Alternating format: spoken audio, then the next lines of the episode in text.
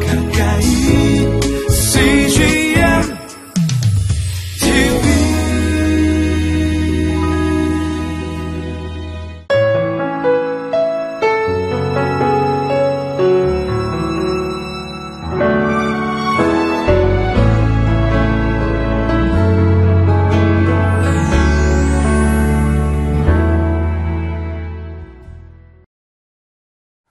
성경은 욕심이 잉태한 즉 죄를 낳고 제가 장성한 즉 사망에 이른다라고 말씀하고 있습니다. 예수님께서는 왜 종교 지도자들이 어, 예수님의 권위를 부인했는지에 대해서 비유를 통해서 말씀하고 있습니다. 어, 이 비유를 통해서 종교 지도자들 안에 있는 탐욕을 드러내시죠. 그런데 심각한 것은 종교 지도자들의 영적 상태가 이미 탐욕에 사로잡혔기 때문에 들어도 깨닫지 못하고 깨달아도 돌이키지 않는 그러한 지경에 이르렀다라는 것입니다. 오늘 말씀을 통해서 그 사실을 확인해 보도록 하겠습니다.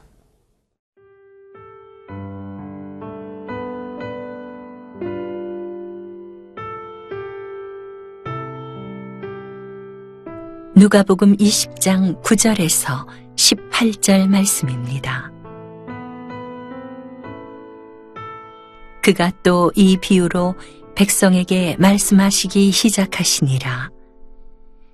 한 사람이 포도원을 만들어 농부들에게 세로 주고 타국에 가서 오래 있다가 때가 이름에 포도원 소출 얼마를 바치게 하려고 한 종을 농부들에게 보내니 농부들이 종을 몹시 때리고 거저 보내었거늘.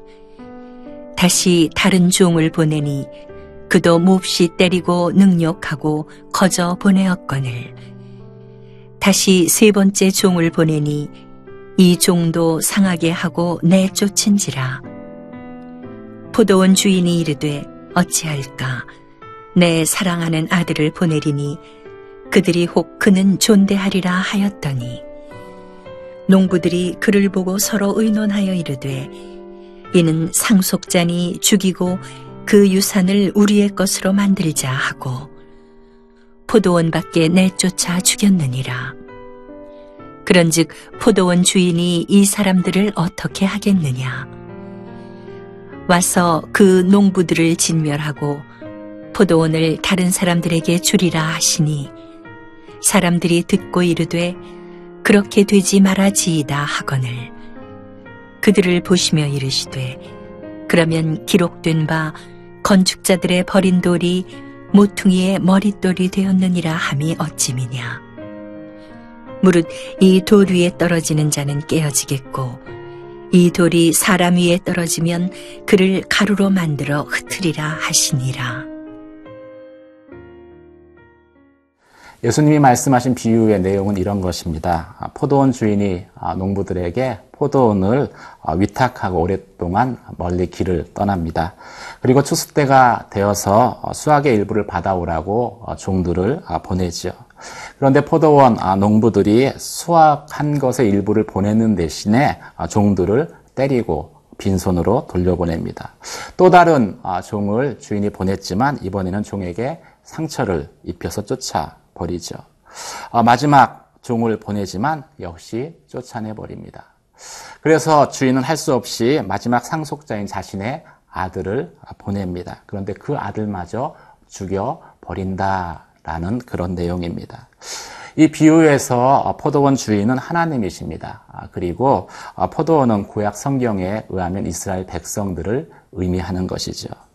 아, 그리고 농부들은 예수님 당시의 종교 지도자들을 아, 의미합니다. 수확할 때다라는 것은 아, 하나님의 심판의 때를 말하는 것이고 주인이 보낸 종들이다라는 것은 하나님이 보낸 구약의 선지자들을 의미하는 것입니다. 포도원 주인인 하나님이 종교 지도자인 지도자들인 농부에게 이스라엘 백성을 잘 돌보라고 어, 맡기셨습니다. 그리고 때가, 때가 되어서 종들을 보내서 그 열매를 보자고 했는데 농부들이 포도원을 빼앗길까봐 자신들의 기득권을 아, 기득권을 잃어버릴까봐 아, 두려워서 그 종들을 쫓아내고 마지막에 상속자인 주인의 아들마저도 어, 죽이게 된다라는 그러한 의미의 비유이지요.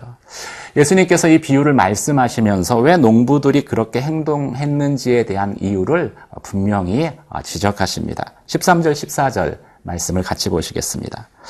포도원 주인이 이르되 어찌할까 내 사랑하는 아들을 보내리니 그들이 혹 그는 존대하리라 하였더니 농부들이 그를 보고 서로 의논하여 이르되 이는 상속자니 죽이고 그 유산을 우리의 것으로 만들자 하고 어, 상속자인 아들을 죽이면 그 유산이 우리 것이 될 것이다 라는 아, 그러한 생각 때문에 결국 그 아들을 어, 포도원 밖으로 쫓아내 어, 죽였다라고 주님께서 말씀하십니다. 이 비유를 통해서 우리는 한 두 가지 정도 사실을 생각해 봐야 될 것 같습니다. 첫째는 탐욕에 대한 것입니다. 탐욕이라는 것은 내 것이 아닌 것을 내 것이다라고 착각하는 데서 시작 된다라는 것이죠. 결국 농부들 안에 있는 그 탐욕이 주인의 아들인 예수 그리스도를 거부하고 그리고 십자가에 죽게 했다는 사실을 주님은 이야기하십니다. 두 번째, 이 탐욕이라는 것이 일단 한번 사로잡히면 점점 탐욕스럽게 사람을 바꾸어서 결국 괴물이 되어 돌이키지 못할 정도로 망가뜨려 버린다라는 것입니다. 본문에 보면은 농부들이 첫 번째 종은 때려서 돌려보냈습니다. 두 번째 종은 때리고 모욕해서 돌려보냈습니다. 그리고 세 번째 종은 상처를 입혀서 돌려보내고 네 번째 아들은 아예 죽여 버립니다. 탐욕에 사로잡힌 그 종들의 행위가 시간이 지남 지날수록 점점 돌을 더해가는 것을 말씀하고 있습니다. 우리 안에 있는 탐욕이라는 것도 이와 같은 것이지요. 한번 탐욕에 붙들리는 그 순간 내가 그렇게 심각한 죄를 지을 것이다 라고 어, 생각하지 않습니다. 그런데 일단 그렇게 시작한 탐욕은 계속 우리 안에 어, 죄를 짓게 만들고 어, 그리고 그 죄는 점점 더 돌을 더해가면서 마침내 예수를 죽이는 그러한 돌이킬 수 없는 지경까지 저희를 내몰게 된다라는 것이지요. 예수님 당시에 종교 지도자들이 바로 이 탐욕에 어, 사로잡혔다라는 것을 오늘 주님은 비유를 통해서 말씀하고 있습니다. 사랑하는 성도 여러분, 탐욕에 붙들리지 않기 위해서는 어떻게 할까요? 어, 여러분, 내게 주신 그 재물이 내 것이 아니라 주님이 내게 맡기신 것이다. 위탁하신 것이다. 라는 그 믿음의 고백을 항상 지니고 살아야 될 것입니다. 그리고 탐욕에 붙들려 사는 삶이 아니라 말씀에 붙들려 사는 삶을 소망해야 할 것입니다.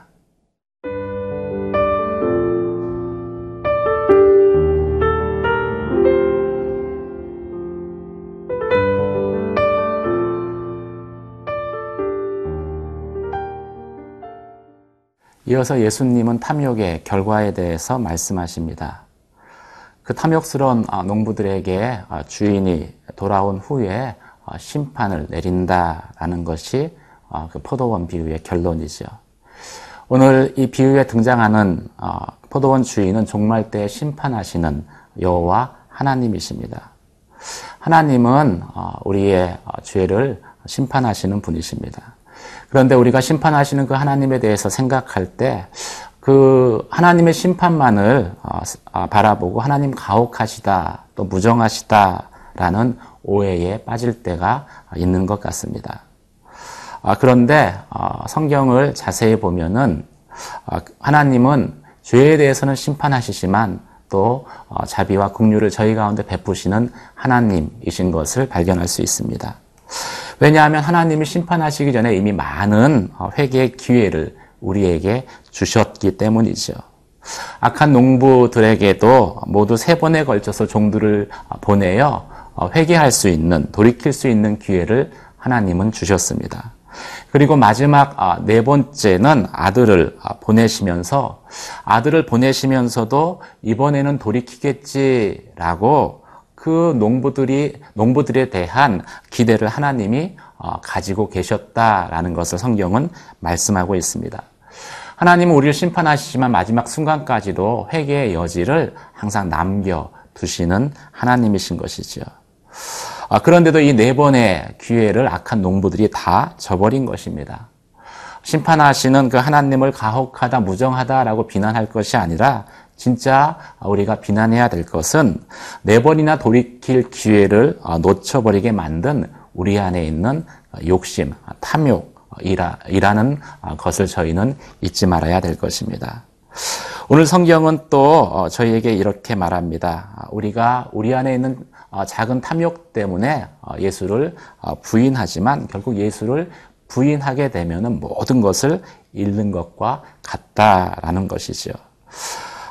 그 농부들이 주인의 아들을 거부함으로 인해서 자신들의 물질적인 손해와 기득권을 놓치지 않기 위해서 주인의 아들과 종들을 거부한 것으로 인해서 결국 가진 모든 것을 잃었다라고 성경은 말씀하고 있습니다. 어, 왜냐하면 주인이 어, 돌아와서 불의한 농부들이 소유하고 있던 포도원들을 다 다른 농부들에게 주었기 때문인 것이죠. 우리가 버린 예수 그리스도 그분을 하나님께서는 모퉁이의 머릿돌로 삼으시겠다라고 말씀하십니다. 즉 세상의 어, 심판자로 예수 그리스도를 세우실 것이다라는 것이죠. 그래서 우리가 예수를 어, 버리게 되면은 사실은 모든 것을 어, 잃은 것과 버린 것과 같은 것입니다. 사랑하는 성도 여러분, 잠시 눈앞에 탐욕의 눈이 어두워서 손해보지 않으려고 예수님을 부인하는 어리석은 농부의 삶을 아, 여러분들은 살지 마시기를 주님의 이름으로 축원합니다. 결국 탐욕으로 인해서 우리가 한 번, 두 번 예수를 부인하게 되면은 어, 결국 어, 부인하다 보면 결국 모든 것을 잃어버리는 그러한 결과를 어, 가져올 것이기 때문입니다. 기억할 것은 어, 내게 주어진 모든 것의 어, 주인이 예수 하나님이시고 또 우리는 하나님의 청지기로 부름받았다라는 사실입니다.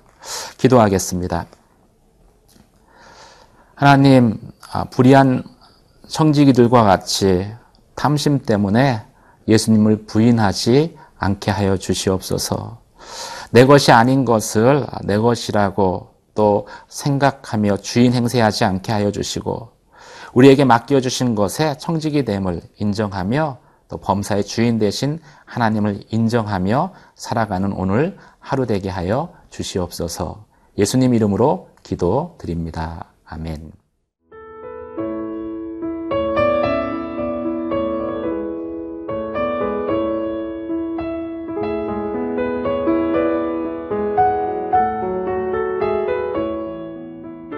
이 프로그램은 시청자 여러분의 소중한 후원으로 제작됩니다.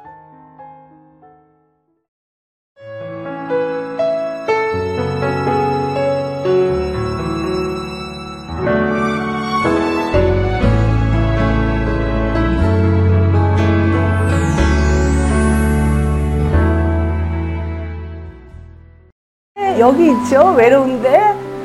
아, 그러니까 하나님께서 그냥 너는 거기 있음으로써 내가 어떻게 하는 거를 어, 너는 그냥 보기만 하면 돼. 너는 그냥 거기 있는 것이 선교사야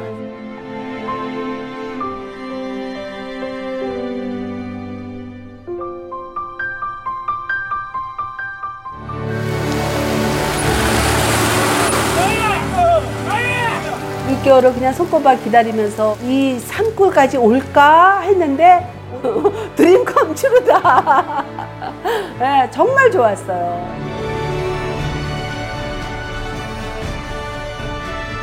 용기 얻고 또 위로되고 정말 선교사들한테 빵과 같은 거 정말 없어서는 안 되는 함께 가는 선교사들이 이- 이런 외지에 있다 보면 선교사 부인들이 굉장히 그 정신적인 문제가 많이 생기는데 그런 부분을 CGN TV가 완전히 해결을 해줬어요. 이 CGN TV도 사실 크게 저에게 동력자가 돼준 거예요.